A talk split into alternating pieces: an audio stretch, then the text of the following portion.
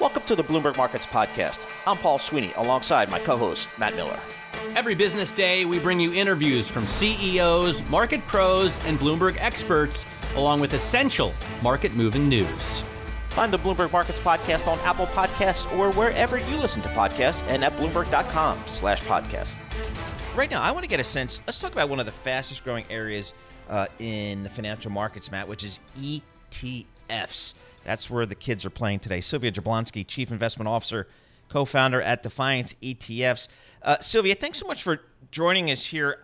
I would love to just get your thoughts here on these markets in 2022. You know, Matt and I, we talk a lot about rising interest rates. We're not sure how much and how fast. We've got a slowing economy. We're not sure how much and how fast. But given that backdrop, how are you thinking about these markets? Hi, good morning, and great to be here with you today.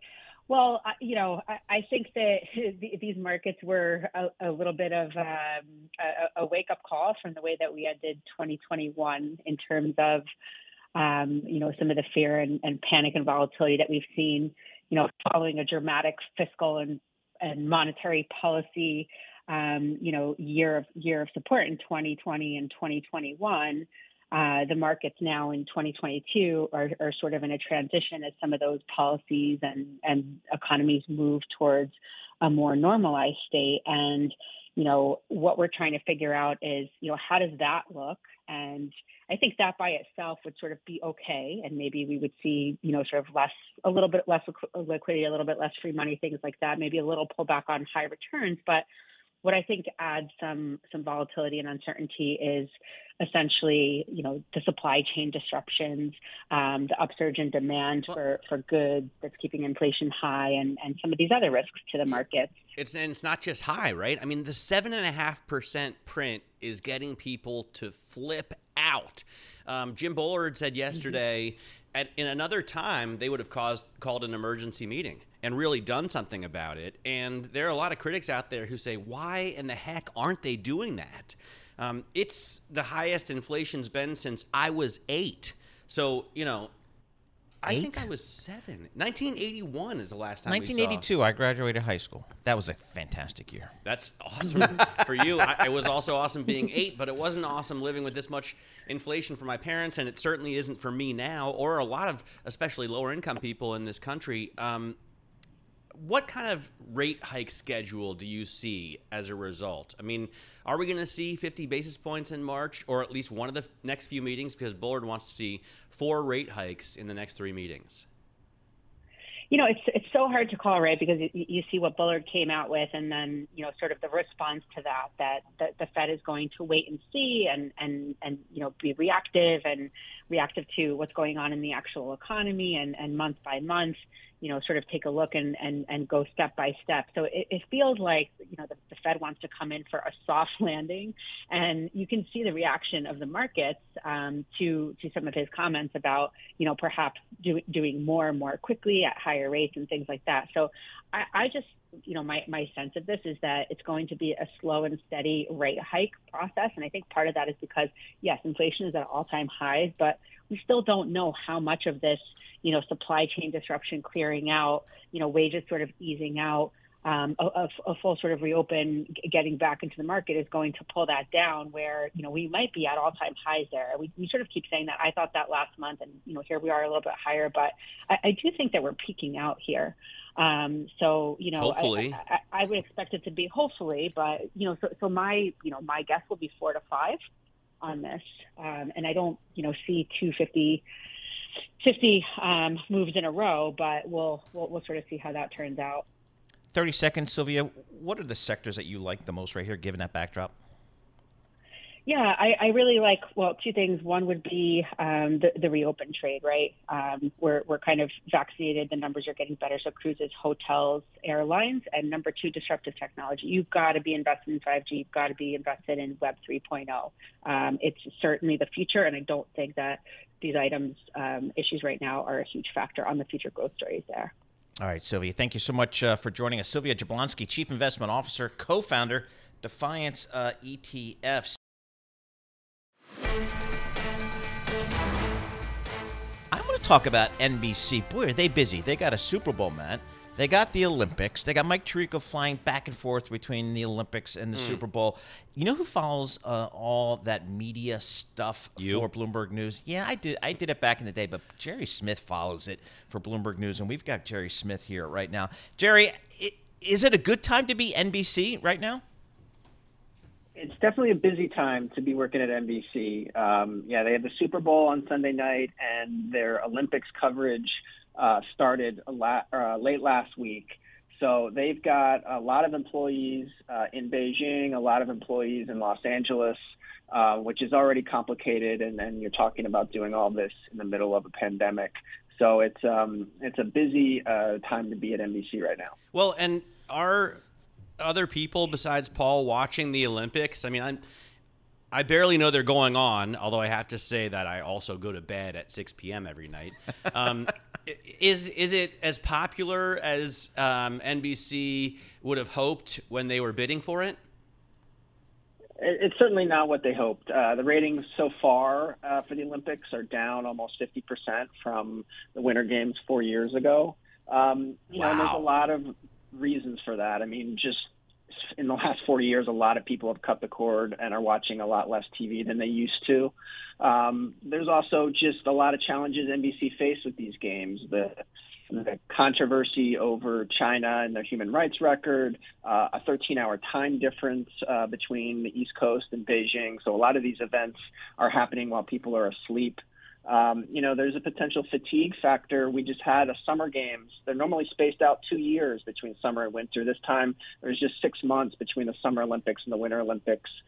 So, you know, there's a lot of different reasons why the ratings might be down. Gerry, is NBC even making the argument that, oh, they're not capturing all our digital viewership? Is that argument trying to be made? Yeah, I mean, NBC is actually trying to they've been on this campaign for a while now where they're trying to replace Nielsen, which is the industry standard for ad deals. They feel like Nielsen isn't capturing all the viewers on outside of the TV landscape. They've been promoting data from a company called iSpot TV, which does its own sort of measurement. I mean, that's been the challenge for NBC is just trying to get the Olympics in front of people who are not watching TV anymore. So they've struck deals with TikTok, you know, Snapchat, Twitter. They have Peacock, their own streaming service, where for $4.99 a month, you can watch every Olympics event for the first time.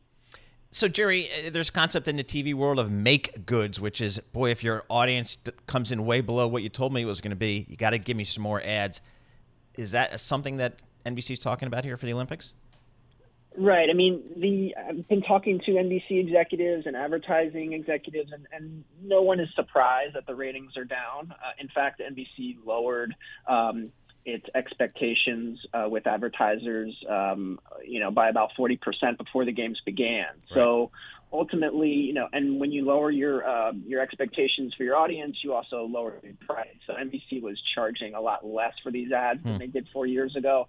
And the hope is that they can make up for those lower prices with a lot more ad inventory. I mean, if you think about all the different platforms that the Olympics are on now, that's a lot more ad inventory that NBC can sell. All right. Interesting. We'll continue to pay attention to that. Plus, we got a Super Bowl. Maybe they can make it up there this Sunday, because this is likely to be maybe the highest-rated Super Bowl in a long time. Everyone's going to bet. I know. Everybody's bet. Everybody's got some scroll on this thing, so we'll see. All right, let's check in with our next guest, Dave Ellison, portfolio manager at the Hennessy Large and Small Cap Financial Funds. Dave, how are financials going to perform in what is a rising interest rate environment? How do you think about that?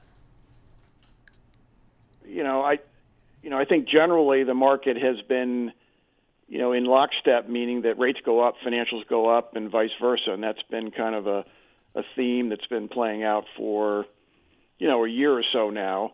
And I'm not sure if that continues, depending on what happens to the yield curve.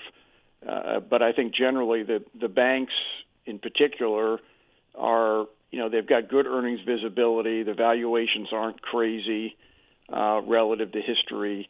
And I think they're becoming kind of a safe haven in a market where, you know, it seems like daily there's blow-ups, you know, not necessarily all in financial stocks, but across the board. So I generally think we are in a significant correction in the market, a significant downturn in the market. It's not showing up in the indexes. But, boy, there are stocks that have just gotten absolutely hammered. I look at Bank America's up 10% this year, and I look at, for example, Affirm Holdings, which is a buy now, pay later, a finance company that's down about almost 50% this year. So there are significant things happening in the market, and I think the problem is valuation, and the problem is delivering on their, you know, on what they told people they were going to do, meaning the business models aren't working, and the stocks are just getting absolutely hammered. So, but you're not saying, oh, now a firm has a better valuation, I want to go in and buy that buy now, pay later business. Well, in that specific case, I'm just picking out the fact that there's significant negative performance happening in the market despite the indexes. What is the S&P flat this week? I think so. I think my math is kind of correct, flat-ish, maybe not. Yeah, and yet you've had these massive drawdowns in these companies. You know, you just mentioned Goodyear Tire leading up into this, into my segment here. That's down 20%. I mean, in my days at Fidelity, you had a stock down 20%. It wrecked your performance if it was a big position in the fund, and it would destroy your performance for the year. So you are having massive, you know, performance-destructive stocks in these portfolios that are not showing up in the indexes. So we are in a significant correction in the market.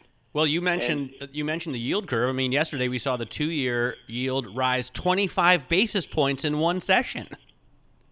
I mean, that's a nutso move. Right. Well, I think the problem is, you know, the Fed governors talk too much, and they need to shut up and not talk as much. It creates these problems in the market. The market's going to go there anyway. It was going to go there anyway, meaning that, I don't know, it was going to go there that day. But if we do have a persistent inflation problem, we need to get rates more normalized. I don't think raising rates is going to impact inflation that much, at least in the near term, because there are other issues impacting it.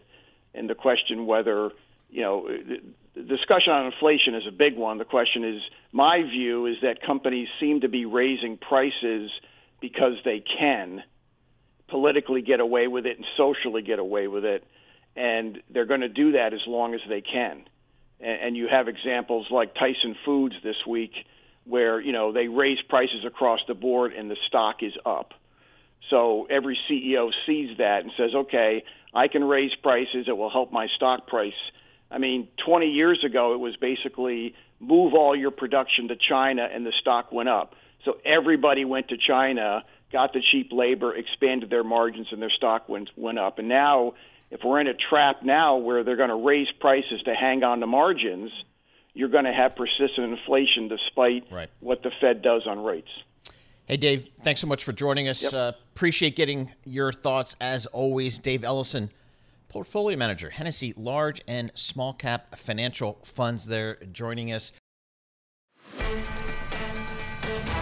All right, during this pandemic, more and more people working from home, more and more people learning from home.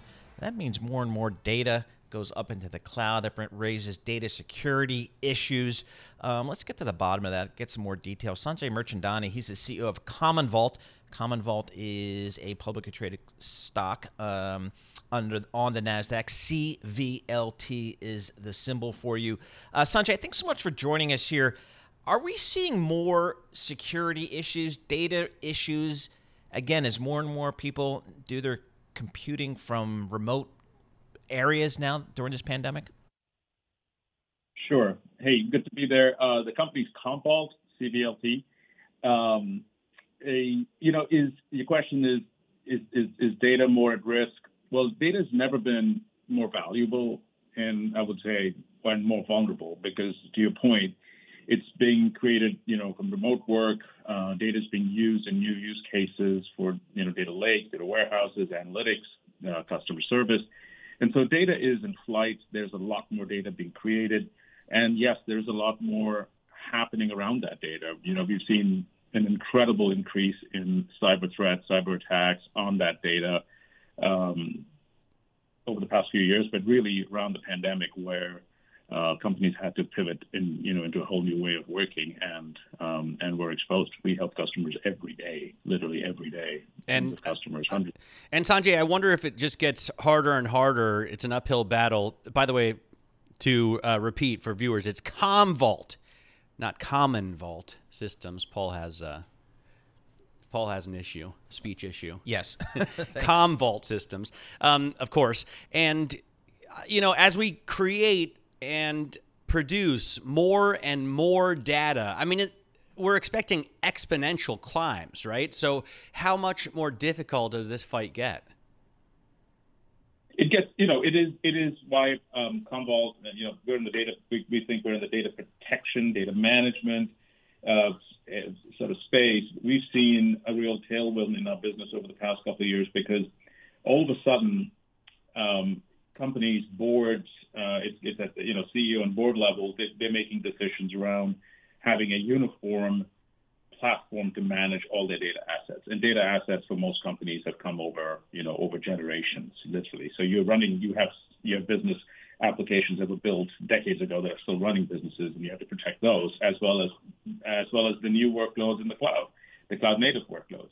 And that's where we come in. Just as an example, in the past 3 years, we have moved over 2.5 exabytes of data for customers into the public cloud. And that has literally grown 5 times in the last 3 years. So you can see the pace at which customers are embracing public cloud services, public cloud capabilities, and that brings about a whole new way of thinking about protecting that data. Sanjay, what I think about data security, cybersecurity, and oftentimes we hear from big, large, publicly traded corporations, S&P 500 companies. How about some of the small to mid-size companies? How are they equipped to kind of secure their data, to secure their networks? It's a very important question. It's a reality because today no one's immune. No company, regardless of size, is immune to these cyber threats. It doesn't matter what size you are. What they want is the data. What they want is to be able to hold you for ransom. And what's happening is the expectations become that a small accounting firm with, let's say, 50 people has to have the same defenses as the Pentagon to protect their customer information, their client information. It's hard. It's super hard. And so what we're doing is, and then there's another, with ransomware, which is the latest sort of threat vector. What's happening is that traditional IT organizations find themselves, at the crosshairs of sort of what I call, IT collision, which is it a security problem or is it an infrastructure problem? Who owns the backup? Is that the best way to go about it? And so this whole thing is causing companies, small and big, to rethink data protection, which is why we've been hard at work creating super easy to use SaaS-based solutions. As an example, we call it Metallic, just so the customers can have access to world-class capabilities to protect themselves. That's been our our direction. So, what kind of growth do you expect? We just announced Q3 results, and it was a record-setting quarter for us. We exceeded over $200 million in quarterly total revenue for the first time as a company. So it was quite a threshold. We continue to see growth. We've had really good results over the past couple of years. Our new products, which we sort of capture under the subscription and SaaS ARR, our SaaS products and our subscription-oriented products, sort of grew 45% year on year, and they're more than half of our total ARR and the recurring revenue. So, we're seeing great motion, and there's no reason to believe that it would slow down. Sanjay, thanks so much for joining us. Really appreciate your time. Sanjay Mirchandani there is the CEO of Commvault. Again, the ticker on the NASDAQ is CVLT. Go ahead and check that out if you want to see more about Commvault Systems.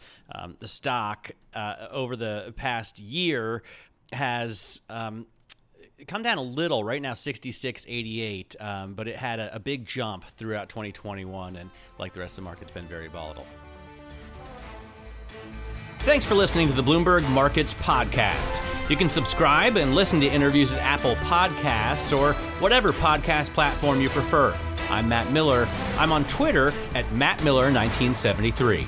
And I'm Paul Sweeney. I'm on Twitter at PT Sweeney. Before the podcast, you can always catch us worldwide at Bloomberg Radio.